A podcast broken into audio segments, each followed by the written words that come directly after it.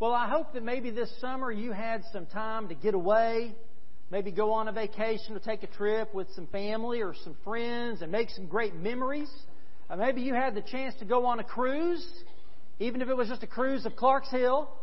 Maybe you got to do that, or go hiking, or maybe go camping, or visit the beach, take the family to a theme park. Maybe you got to do something like that this summer. I hope that you did. But have you ever wondered, did you take a vacation or did you take a trip?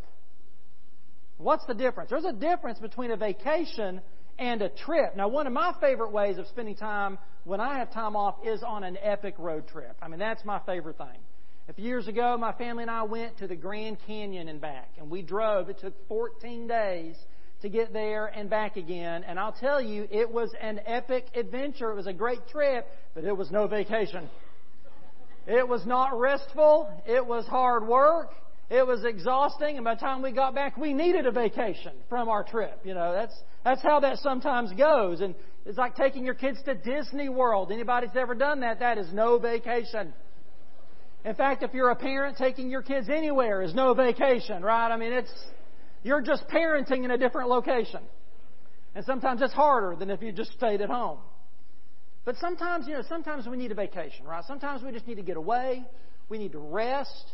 We need to kind of maybe, maybe be catered to for a change. And so maybe for you, that's a week at the beach or a mountain cabin or some kind of an all inclusive resort or a cruise. Vacations are good. We need those sometimes. But vacations are usually focused on the destination. It's where you're going. There's not a lot of thought, not a lot of importance put on how you get there or what you experience on the way. It's what you do while you're there that matters. And that's what makes a, an epic trip, a journey, a pilgrimage different. Because while the destination is obviously important, kind of the point is the journey getting there, right? And in fact, it's the things you experience and encounter and see and the people you're with on the way there that often inform the experience of that destination. You know, when we went out to the Grand Canyon we didn't just fly to the Grand Canyon. We, we took a week to get there and a week to get back, and we saw everything we could in between. That was the point of the trip. People often treat their lives more like a vacation than a journey. We get so focused on the final destination. We get so focused on reaching whatever our goal is. We want to do it as quickly and efficiently as possible without not a lot of appreciation for the process of getting there, right? And especially as Christians, we can treat our Christianity more like a red eye flight to heaven than a road trip.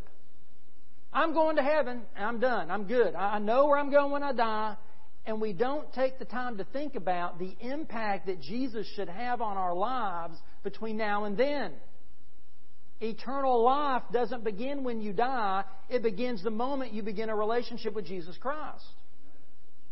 So our salvation is a journey as much as it is a destination. It's a process enabling us to grow and to develop as we did, as Paul said, we press on toward the goal of the upward call in Christ Jesus. We're moving, we're pressing, we're working, we're aiming in that direction. And it's a remarkable journey because it's a journey that we don't go alone. God is with us. God is our starting point, He's our destination, and He's the path upon which we walk. His people are our traveling companions, our fellow pilgrims. And we see this idea throughout the Bible, this idea of life as a journey. We heard it in our Old Testament reading this morning. The Psalms talk a lot about this, about, about how our lives are a path. God's Word is even the lamp to our feet and the light to our path. We're not to stand in the path of sinners. We are to let the Good Shepherd lead us down right paths for His name's sake. In the Gospels, Jesus said that He was the way. He didn't just show us the way, He said that He is the way. And the apostles encourage us to walk in the light as He is in the light, to walk by the Spirit. So the biblical writers, Old Testament, New Testament, they saw life as a journey. So today we begin a sermon series on the disciples' path as we consider how we are to follow Jesus on this lifelong journey of discipleship to become more like Him and less like the world. And we're going to look in the coming weeks at our church's disciples' path, our, what we believe is the process by which we can become the kind of Christians who are thinking and acting and becoming more like Jesus. And we do that by coming to worship, by growing in groups, by serving in love, and by going and making disciples. But first, I want us to think in general about this idea of life as a spiritual journey, this disciples' path that Jesus calls us to follow when we put our trust in Him. Thirteen times in the Gospels, Jesus calls people to follow me, he says. Follow me. Matthew, the tax collector, he says, Follow me, and he leaves behind his tax booth to follow Jesus. Andrew and one of uh, John's other disciples, they were kind of following after Jesus because they were interested in him and wanted to know where he was going, what he was doing. And Jesus said to them, Come and see. And then to Philip, Jesus said, Follow me. And then Philip went and found Nathanael and told him about the Messiah and said, Come and see. But this morning, I want us to specifically look at what Ben was referring to in his children's sermon, and that is Jesus' invitation to Simon Peter and his brother Andrew and to James and his brother John. If you'll turn with me to Mark chapter 1, we're going to look at verses 16 through 20.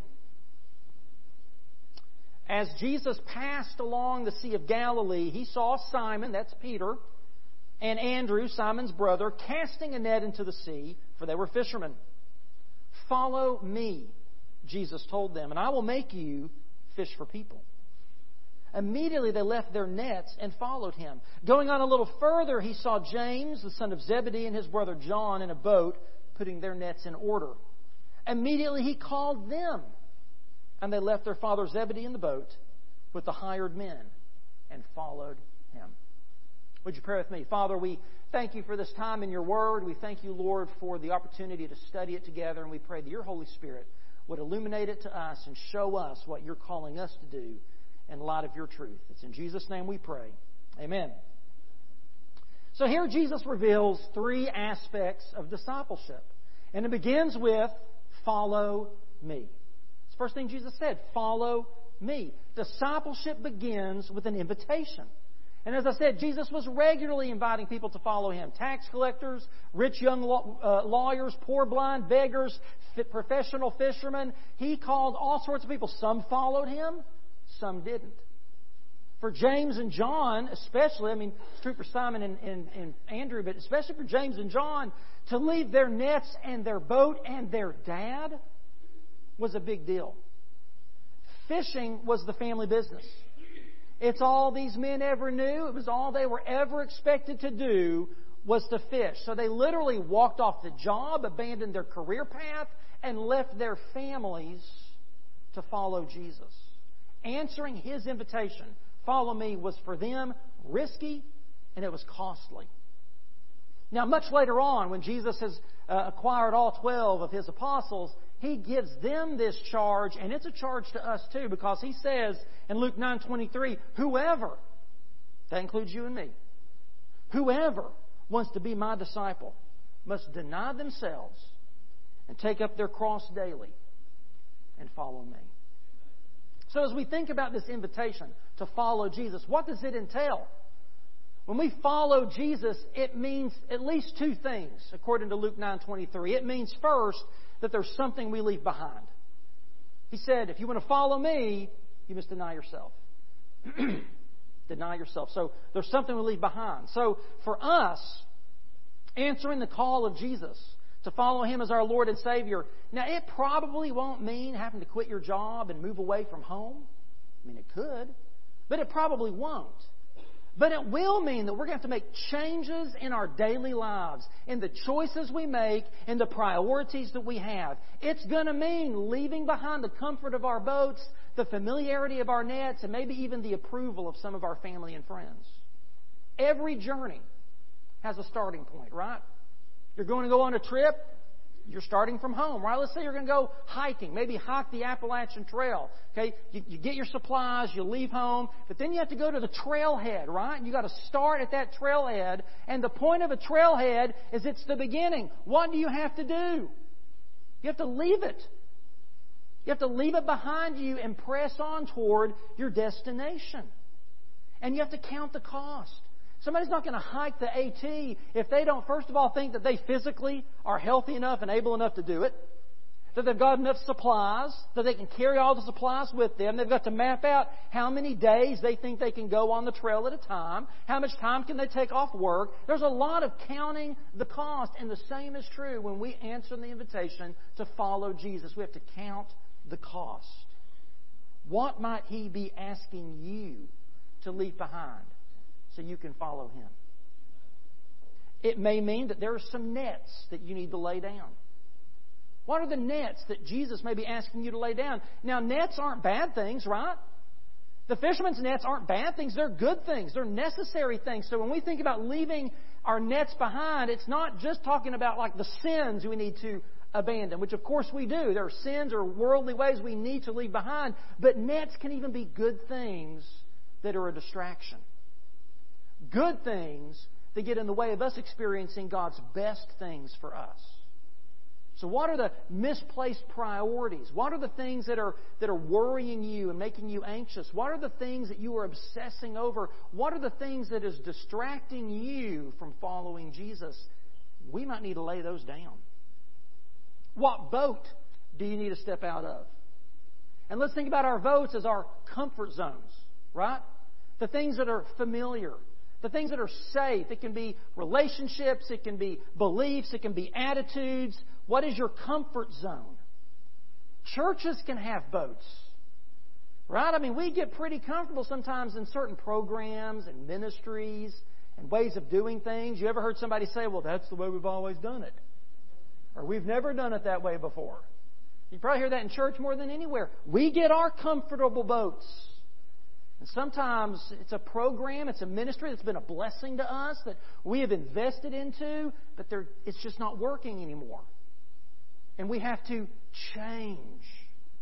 And we have to step out of that boat and trust God in doing something new or doing something in a new way. What boat do you need to step out of? And who might you need to leave behind? Maybe you've got a friend or a family member who is holding you back from following Jesus. Maybe it's somebody who's been a bad influence on your life or somebody who's just a discourager, right? They, they kind of drag you down. And, and it's not necessarily like, you know, cutting them out of your life, but maybe it's putting some distance between you and them. Maybe it's stop letting them have the kind of control and influence in your life you've let them have. We all have nets to lay down. We all have boats to step out of. We all have people that we might need to leave behind, to, to follow Jesus is a call to leave some things behind, to make some sacrifices, yes, even of good things. We have to leave some things behind so that, secondly, we can take some things with us. There's some things we have to take with us. Jesus said, Deny yourself, take up your cross daily. So it's not just enough to say no to some things. We also need to say yes to Jesus. Denying ourselves, if we just stop there, we just leave an emptiness in our lives that the world's going to rush back in to fill again. Right? Nature abhors a vacuum. If you empty yourself of this and you don't fill yourself with the things of God, what good has it done you? So to follow Jesus, to walk in his footsteps, to live as his disciple, yes, it means we say no to some things that hinder us on the journey, but even more, it's about saying yes to the things that will help us along the way. Jesus says we deny ourselves to take up our cross. Now, what does that mean? To bear your cross. Now, that, that's sort of a euphemism that we've taken to be like a negative thing, right? Like your cross to bear. It's some burden that you have, it's some curse you have to endure. But the meaning of this couldn't be further from the truth. Jesus goes on in Luke 9, in verses 25 and 26, to say, What good is it for someone to gain the whole world and yet forfeit their very self? Whoever is ashamed of me and my words, the Son of Man will be ashamed of them when he comes in his glory and in the glory of the Father and of the holy angels. So, the cross that we are to carry isn't something to be ashamed of. It's not something to just kind of put up with. It's how we gain that which truly matters. It's how we gain that which identifies us with Jesus in all His glory. Yes, the cross is a symbol of suffering and sacrifice, of surrender and submission, but in the kingdom of God, these are not negative things. These are the ultimate expressions of love, obedience, and trust. We are to daily offer ourselves up as living sacrifices to God and serve others in humble obedience. That's what Jesus says in John 14, 23 and 24 when he says, Anyone who loves me will obey my teaching. My Father will love them. We will come to them and make our home with them. Anyone who does not love me will not obey my teaching. These words you hear are not my own, they belong to the Father who sent me.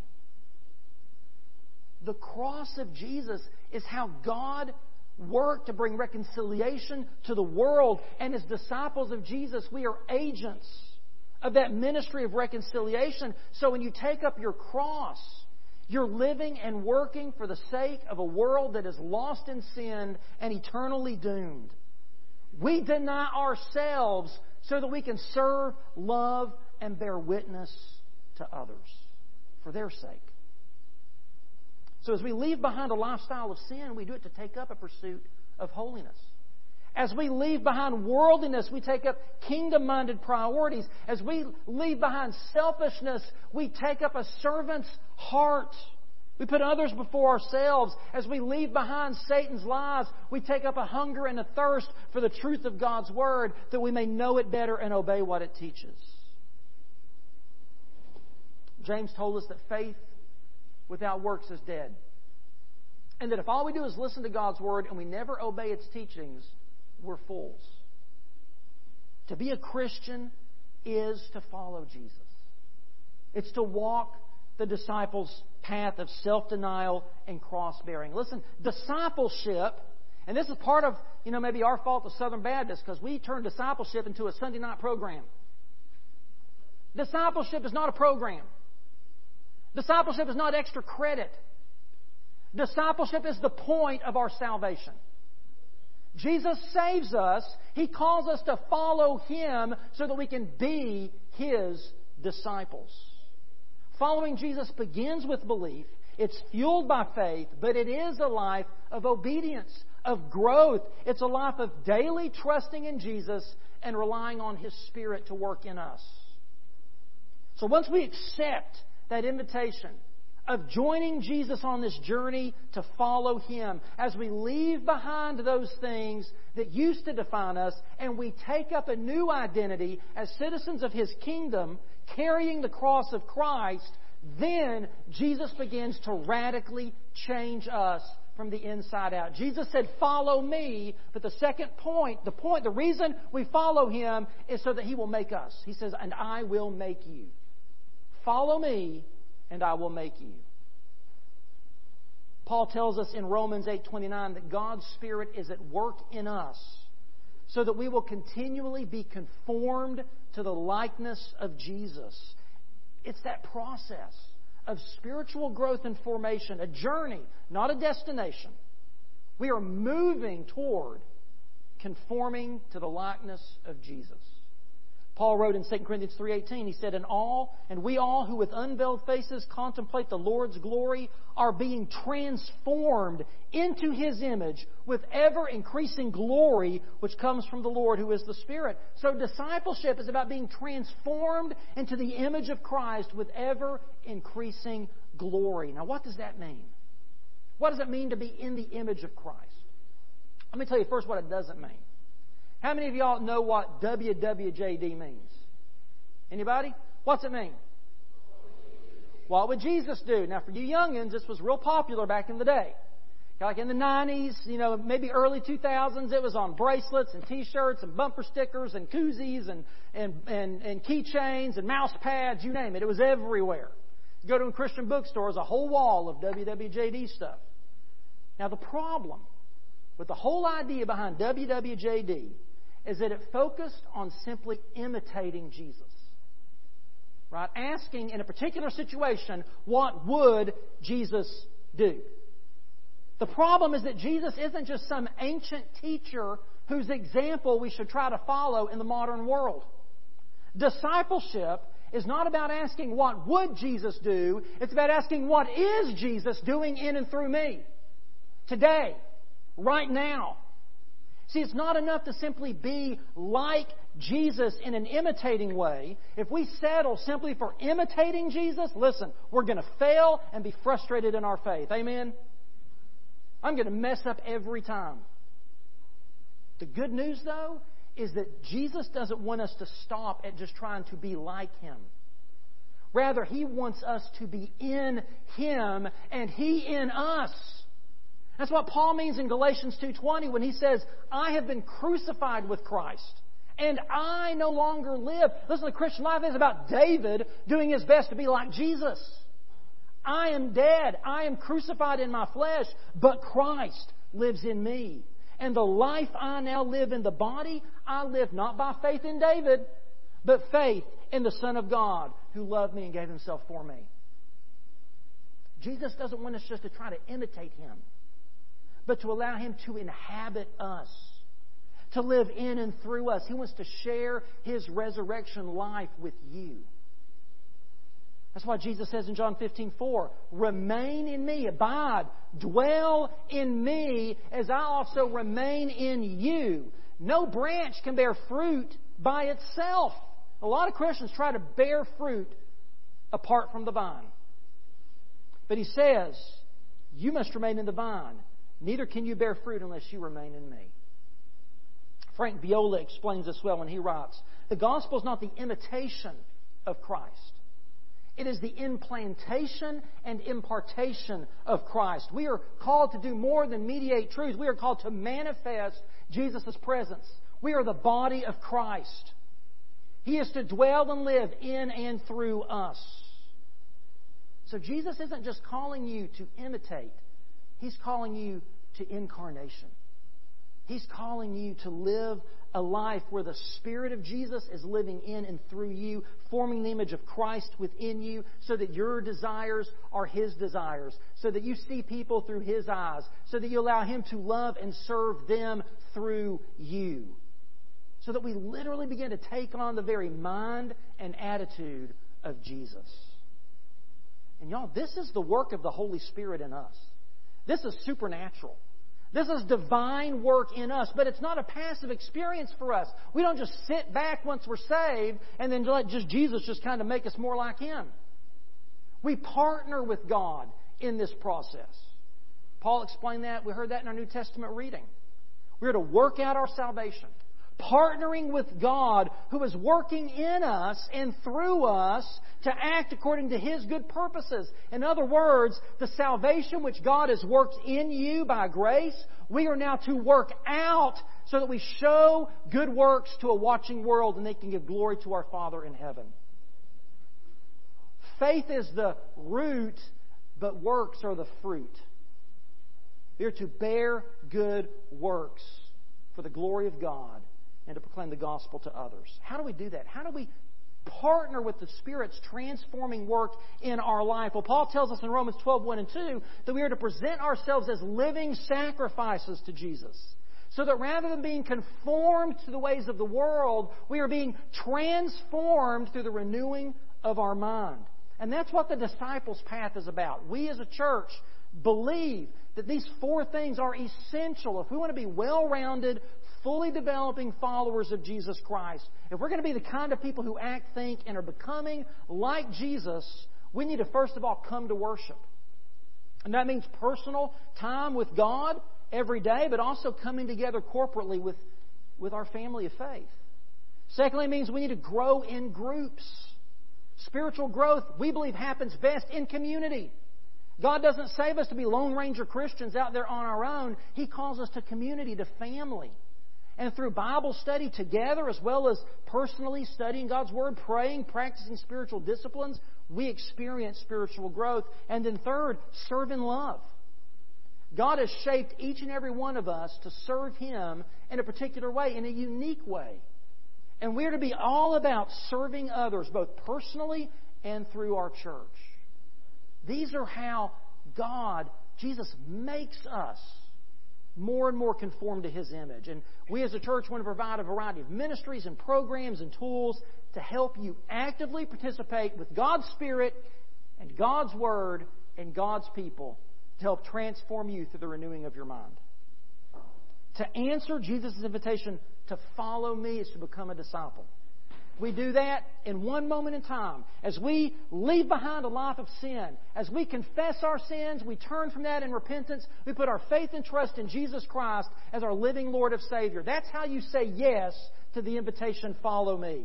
But then every day you submit to the Spirit's sanctifying work in your life, allowing the Spirit to use the Word of God in the context of the people of God to make you more and more like the Son of God. And the goal of all of this, what specifically Jesus tells Simon and Andrew and James and John, he says, Follow me, and I will make you fishers of men or fishers of people. That's the end goal. So, discipleship is an invitation, it's a transformation, and it's a commission. We talk about the Great Commission in Matthew 28 18 through 20. Jesus says, All authority in heaven and on earth has been given to me. Therefore, go and make disciples of all nations, baptizing them in the Father and of the Son and of the Holy Spirit, and teaching them to obey everything I have commanded you. And surely I am with you always to the very end of the age. The Great Commission is not a suggestion, it's a command. It is our purpose in life as individual Christians, as a church. Listen, if we're not actively working to make disciples, we're not really following Jesus. We are not living in obedience to Him. The disciples' path must result in people who are serving as Jesus' hands and feet, continuing His redemptive mission to invite others on the path and help them grow in Christ likeness. One author on discipleship wrote If our acceptance of Jesus begins in the head and extends to the heart, it leads to a change in what we do with our hands. What you believe about Jesus must translate into how you live for Jesus. And that will always mean sharing the gospel with others so they can know Him too. And that's why the fourth and final part of our disciples' path is to go and tell, to go make more disciples. That means that we choose to be equipped and ready to engage others in gospel conversations that can lead them to faith in Jesus so we can disciple them. It means that we work together as a church to reach our neighbors and the nations with the good news of the gospel. We come to worship, we grow in groups, we serve in love so that we can go and tell others about Jesus so they can join us in that path. When Jesus talks to his followers about bearing fruit, we often think it's just talking about the fruit of the Spirit or just good works. And true, those are, those are fruit. But listen, the fruit of the Spirit is about how you shine the light of Jesus so that other people will see your good works and give glory to your Father in heaven. The fruit that Jesus wants us to bear that remains is the fruit of more disciples. To reach more people with the good news about Jesus Christ. I want to close with what Paul writes in 2 Corinthians 5:15 through 20. I want you to pay attention and notice that all three of these aspects of discipleship are here. Follow me and I will make you fishers of men. It's going to be up on the screen. Paul writes to the Corinthian church. He says, "And he died for all, so that those who live should no longer live for themselves, but for the one who died for them and was raised. From now on, then, we do not know anyone from a worldly perspective, even if we have known Christ from a worldly perspective. Yet now we no longer know him in this way. What he's saying there is that following Jesus is about we no longer live for ourselves, we live for him. He becomes our Lord and Savior, and He begins to make us new. We become new creations in Jesus when we choose to follow Him. Now, he goes on in verse 17. He says, therefore, if anyone is in Christ, he is a new creation. The old has passed away, and see, the new has come. So once we begin to follow Jesus, we acknowledge him as the head and Lord of our lives and our families and our church, then he begins to make us new. He begins to renew us. He begins to form us. The old begins to pass away. New things begin to come. He begins to make us into the people that we should have always been. And then in verses 18 through 20, Everything is from God who has reconciled us to himself through Christ and has given us the ministry of reconciliation. That is, in Christ, God who is reconciling the world to himself, not counting their trespasses against them. And he has committed the message of reconciliation to us. Therefore, we are ambassadors for Christ, since God is making his appeal through us. we plead on Christ's behalf be reconciled to God. Go make disciples. Be fishers of people. We are agents of the ministry of reconciliation, ambassadors for Christ. He makes his appeal through us to a world lost in sin. Be reconciled to God. That's the disciples' path. Are you on that path? Have you been reconciled to God? Listen, I'm standing here this morning. Christ is making his appeal to you right now through me. Be reconciled to God. If you don't know Jesus Christ as your Lord and Savior, if you've not turned from your sin in repentance and trusted in Jesus for salvation, then you're not a disciple. You've got to answer the invitation follow me first. Have you done that? If you don't know that, if you don't know that you belong to Jesus, if you don't know that you're walking this path of discipleship following Jesus, today can be the day. Don't go out of this room till you come down and see me this morning and settle once and for all that you belong to Jesus. That He is the Lord of your life and you are choosing to follow Him. That's how it begins. Maybe you've done that, but you've never publicly professed it and gone through the waters of believer's baptism. I challenge you to step out of that boat of anonymity, lay down that net of pride. You come down this aisle and say, I belong to Jesus already, but I've never made it public. I've never been baptized by immersion as a believer, and I want to do that now. It doesn't matter how old you are. That is an act of obedience to God. And I invite you to that this morning. Maybe you have done that. You're a member of this church, you're baptized, you're a believer, you're a professing Christian. Are you allowing the Spirit to transform you and renew your mind?